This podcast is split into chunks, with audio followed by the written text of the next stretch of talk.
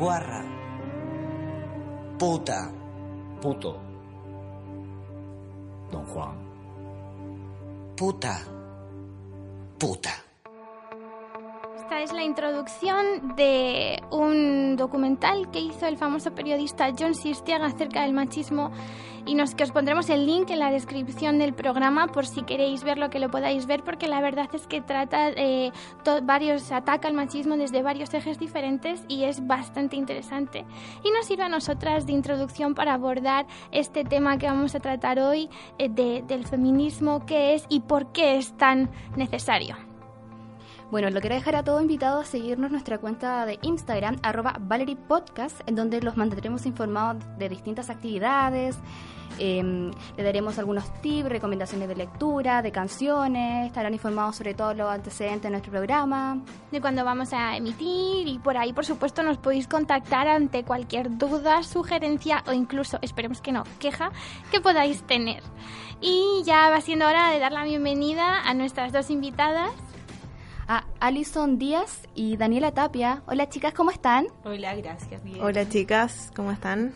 Que esperemos que nos ayuden a solventar un poquito todas estas cuestiones incógnitas que tenemos en, torno al feminismo y todo, destruir todos estos mitos falsos también falsamente creados. Les recordamos que ellas son parte de la Secretaría de Género y Diversidad de la Facultad de Derecho de nuestra universidad Andrés Bello.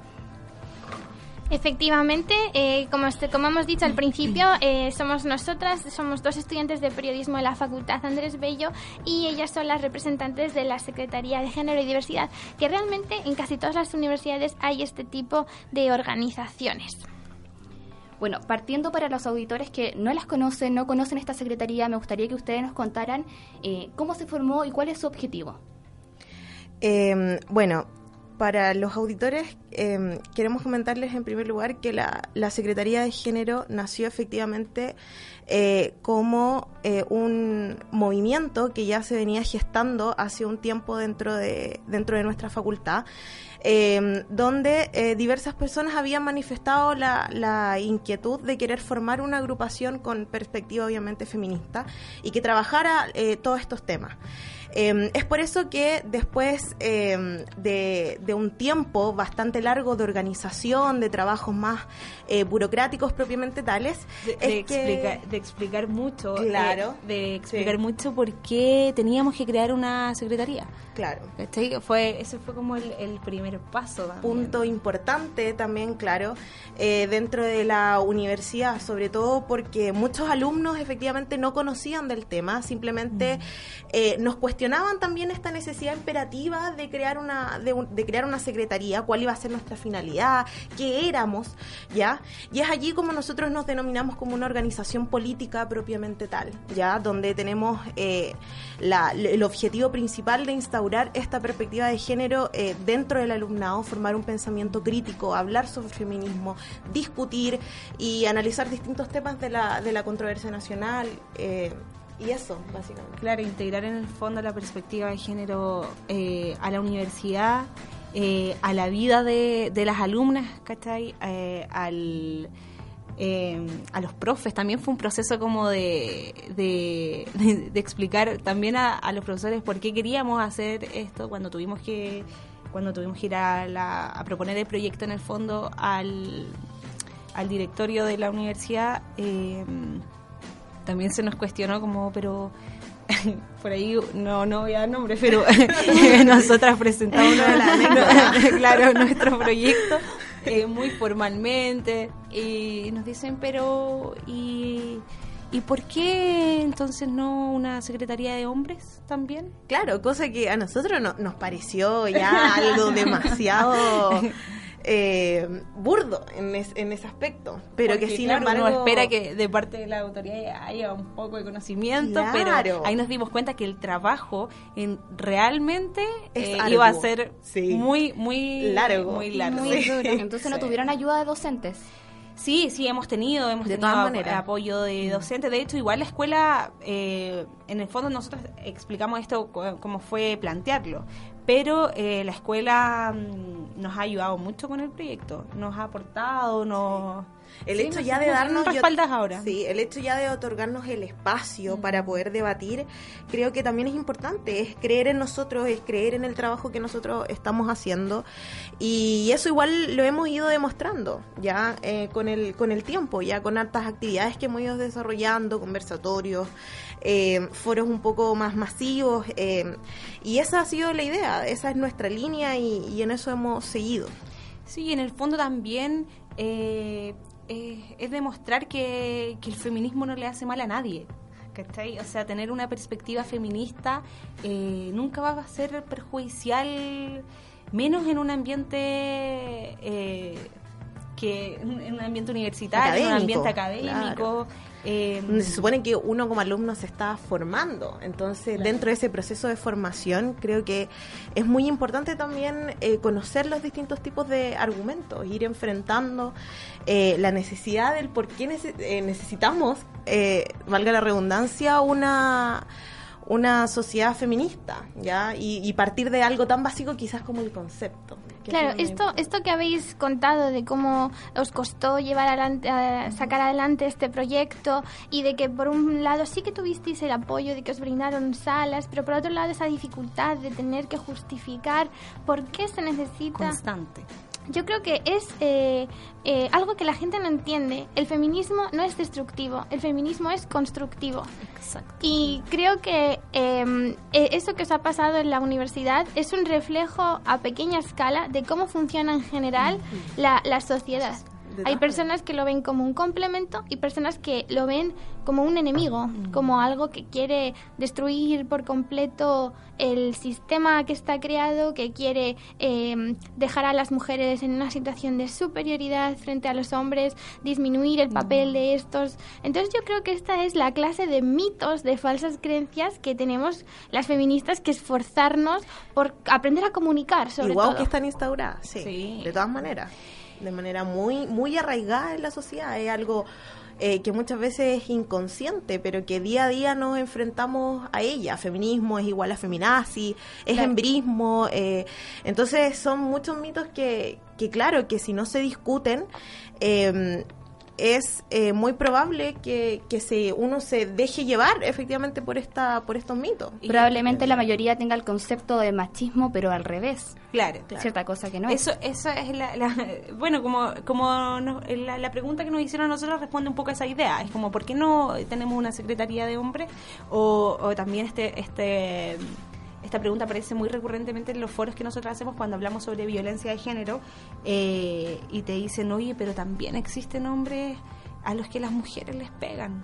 O sea, el hombre también sufre violencia por, o, o, tam- o también el, el otro discurso que es muy, muy, muy frecuente, el de eh, el hombre también sufre por em, los problemas de por el género, en el fondo, por los roles y todo eso, y está bien, o sea, uno acepta eso, pero pero la violencia de género en cantidad, eh, en, en la forma en que está normalizada en nuestra sociedad es, es mucho más eh, es mucho más latente, terrible, claro, mucho más De terrible. todas maneras, o sea, Claro. No, imagínate que el, eh, existe un tipo penal especial, el femicidio, ya donde ese el femicidio es la yo creo que es la demostración más latente Más radical. más radical de que nosotros sufrimos violencia pero ya de una manera incontrolable o sea el, el em, la posición en la que se encuentra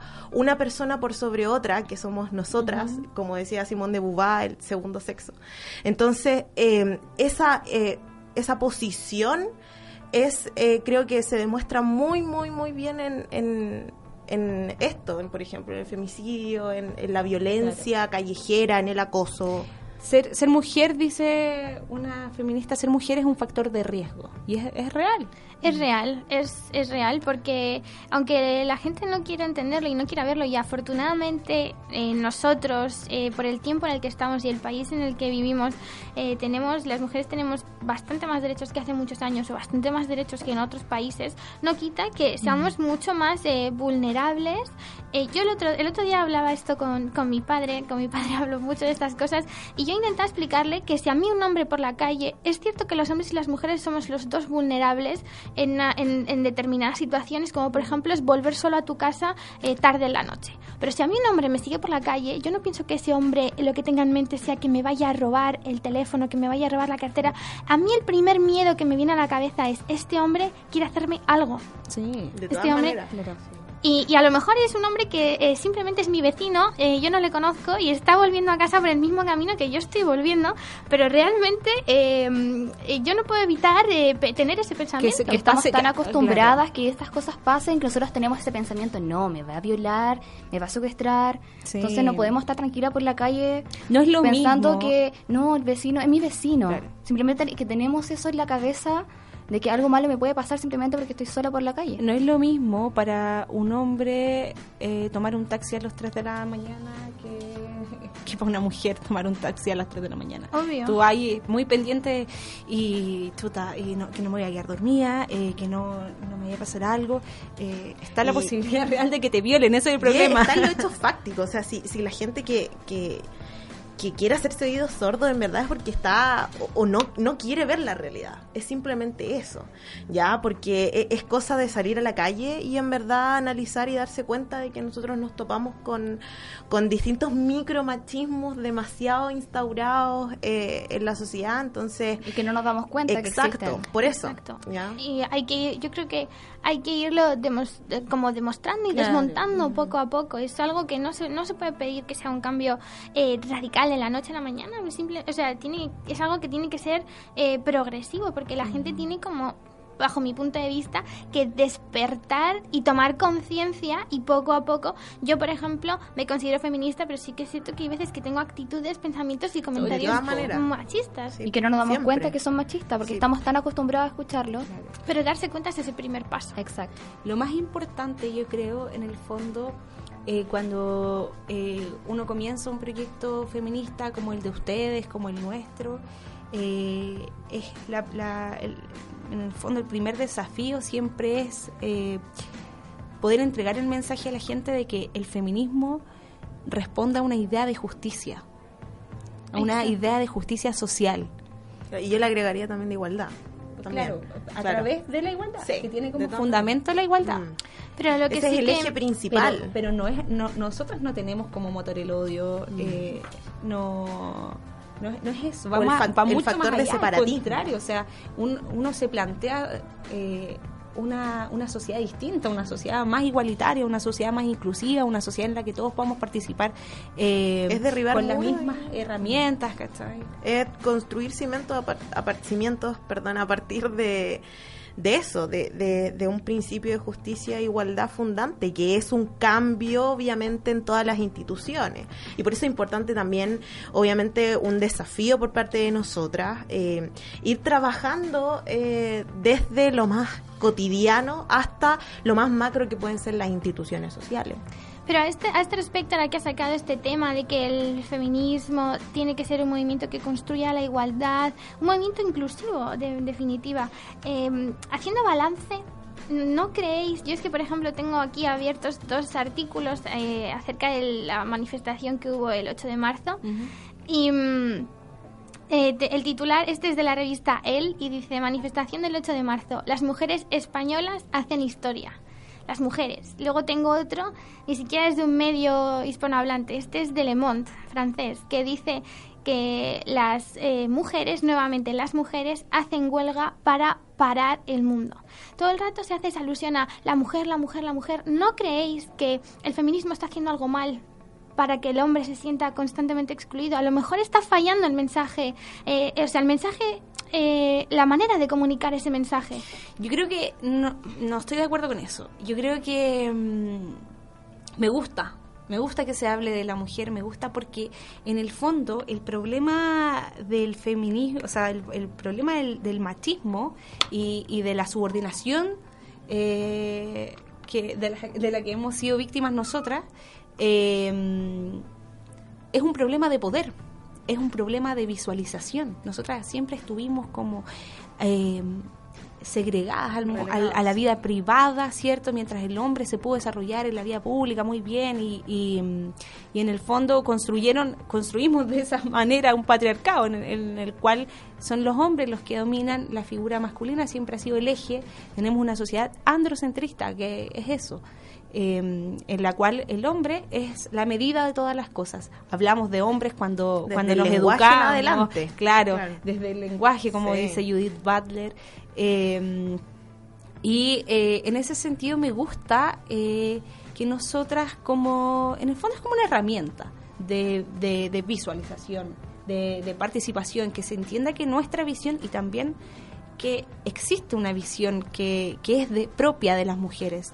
Tampoco está, yo creo que está bien hablar todo el tiempo de personas, porque si nosotras tenemos necesidades distintas que no hemos podido explicar a, través del tiempo, por ejemplo, eh, eh, participar en, en, el ámbito laboral. No es lo mismo para una mujer que para un hombre porque tenemos necesidades distintas. Por ejemplo, es una realidad que la mujer es mamá. Y en ese sentido, una mujer que es mamá, que sí, eh, no sé, tiene que dar... Eh, primero es, complicado físicamente antes de, dar a luz, después una vez que da a luz queda físicamente mm, eh, más complicada. Em, y luego en el periodo de lactancia también tiene otras necesidades, entonces no es lo mismo para esa mujer participar la vía laboral que para un hombre que no, no, no tiene esas necesidades. Son necesidades distintas. Entonces, igual está bien que nosotras abramos camino eh, en, en, ese, en ese sentido, que hablemos de la mujer porque no, no hemos estado como silenciados durante toda la historia. Otra, otra discusión, cosas. Claro queremos decir cosas, Otra discusión paralela ya y, y quizás a, a, lo que puede también apuntar en verdad tu, tu discusión es claro, si es que los hombres, y cosa que es una discusión no solamente de ahora, de las feministas de ahora actuales, sino que se ha venido arrastrando en todas las olas. Si es que incluimos efectivamente los hombres, eh, si es que se van a abanderar o no los hombres del movimiento, cómo lo hacemos. Claro, si, si un hombre puede efectivamente ser feminista, y ahí ya entramos en una discusión ya em, con un nivel también eh, importante, porque el feminismo se caracteriza por eso, por tener una diversidad muy amplia también de organizaciones que tienen eh, perspectivas también distintas de mirar la realidad desde el feminismo quizás eh, más igualitario, desde el feminismo anárquico, feminismo radical, o sea, de la diferencia. De la diferencia. Entonces, eh, ese, ese, es el punto, ¿ya? Cómo nosotros, eh, a partir de esta diversidad, podemos llegar a una convergencia específica, ¿no es cierto? Y, y, sin escaparnos tampoco y sin abstraernos tanto de la realidad, porque eh, creo que eh, igual obviamente es importante el apoyo, eh, obviamente del género masculino en general y femenino en, en esta lucha porque vivimos en sociedad, en verdad, ¿ya? Y ese es el punto más, más importante. Entonces, ya de ahí cómo vamos construyendo los lineamientos, creo que también es, una, es un desafío, yo creo, para el feminismo también en general, en toda, la, en toda la historia, ha sido también este desafío de cómo a través de esta diversidad de movimientos, hacemos eh, uno con, líneas generales. Y yo creo que sí está, en todo caso, que es la búsqueda de la igualdad de derechos eh, sociales, económicos, políticos, tanto para hombres como para, como para mujeres. Entonces creo que ese es el punto que hay que atacar. Pero esa es como yo creo la perspectiva también de, de tu duda, que es, mucho más... Claro, es que igual nosotros lo, vemos que la mayoría de los participantes son eh, mujeres, porque el fin de semana nosotros participamos de Ruidosa Fest y mm, la mayoría del público era femenino y de los pocos hombres que habían, la mayoría de esos hombres eran homosexuales. Entonces, la participación de hombres eh, heterosexuales es muy poca en el feminismo, quizás porque la mayoría dicen, según uno lee los comentarios, que se siente atacado por el, por el feminismo. Es que es violento, o sea, e, ese es el problema eh, y, lo, y, lo, conversamos hace un rato, que eh, es violento el feminismo en ese sentido para una idea heteropatriarcal porque porque preconstituida. porque va va contra eso. Va eh, intenta luchar con esa idea y y mm, el trabajo está en hacerles entender que no es una no es que uno cuando habla de hombre se refiera a él específico eh, no sé Juanito Pérez sino que en mm, general. que estamos hablando claro de conductas que tenemos que todos erradicar. Exactamente.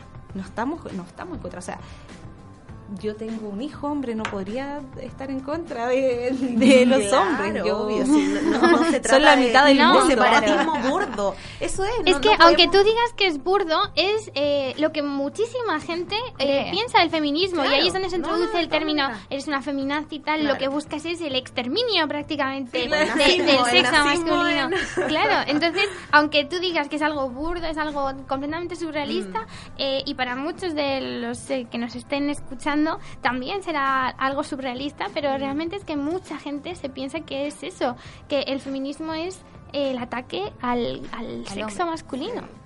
Bueno, y los que se sienten más violentados son aquellos más, más machistas. Pues igual me imagino que debe ser súper eh, súper violento para un hombre que tiene a la mujer ahí en la Somet- casa con sometimiento que al le, que le digan 100%. a, que le digan a ella, oye, esa gente... Te podéis hay- liberar. Hay, una opción. Claro, o sea, tú, puedes, tú puedes ponerte una gafa morada y liberarte. claro. Bueno, chicas, pues con este, mm, todas estas reflexiones eh, que el feminismo busca la igualdad, que mm, existen maneras de, pues eso, de, de ponerse esas gafas moradas y de empezar a ver el mundo así. Espero que mm, eh, a nuestros oyentes, los que nos escuchan, les haya servido para entender un poquito eh, de, de qué va esta corriente, este pensamiento tan necesario en la sociedad de hoy en día. Y quería invitar a todo el mundo que nos esté escuchando a formar parte eh, del CGDIF, de la Secretaría de Género y Diversidad de la Universidad de An- Andrés Bello. Si no sois de la Universidad Andrés Bello o de no todas vivís- formas. o de todas formas, invitado. podéis seguirles en las redes sociales, ¿verdad? ¿Cómo ¿Cómo son vuestras redes redes sociales?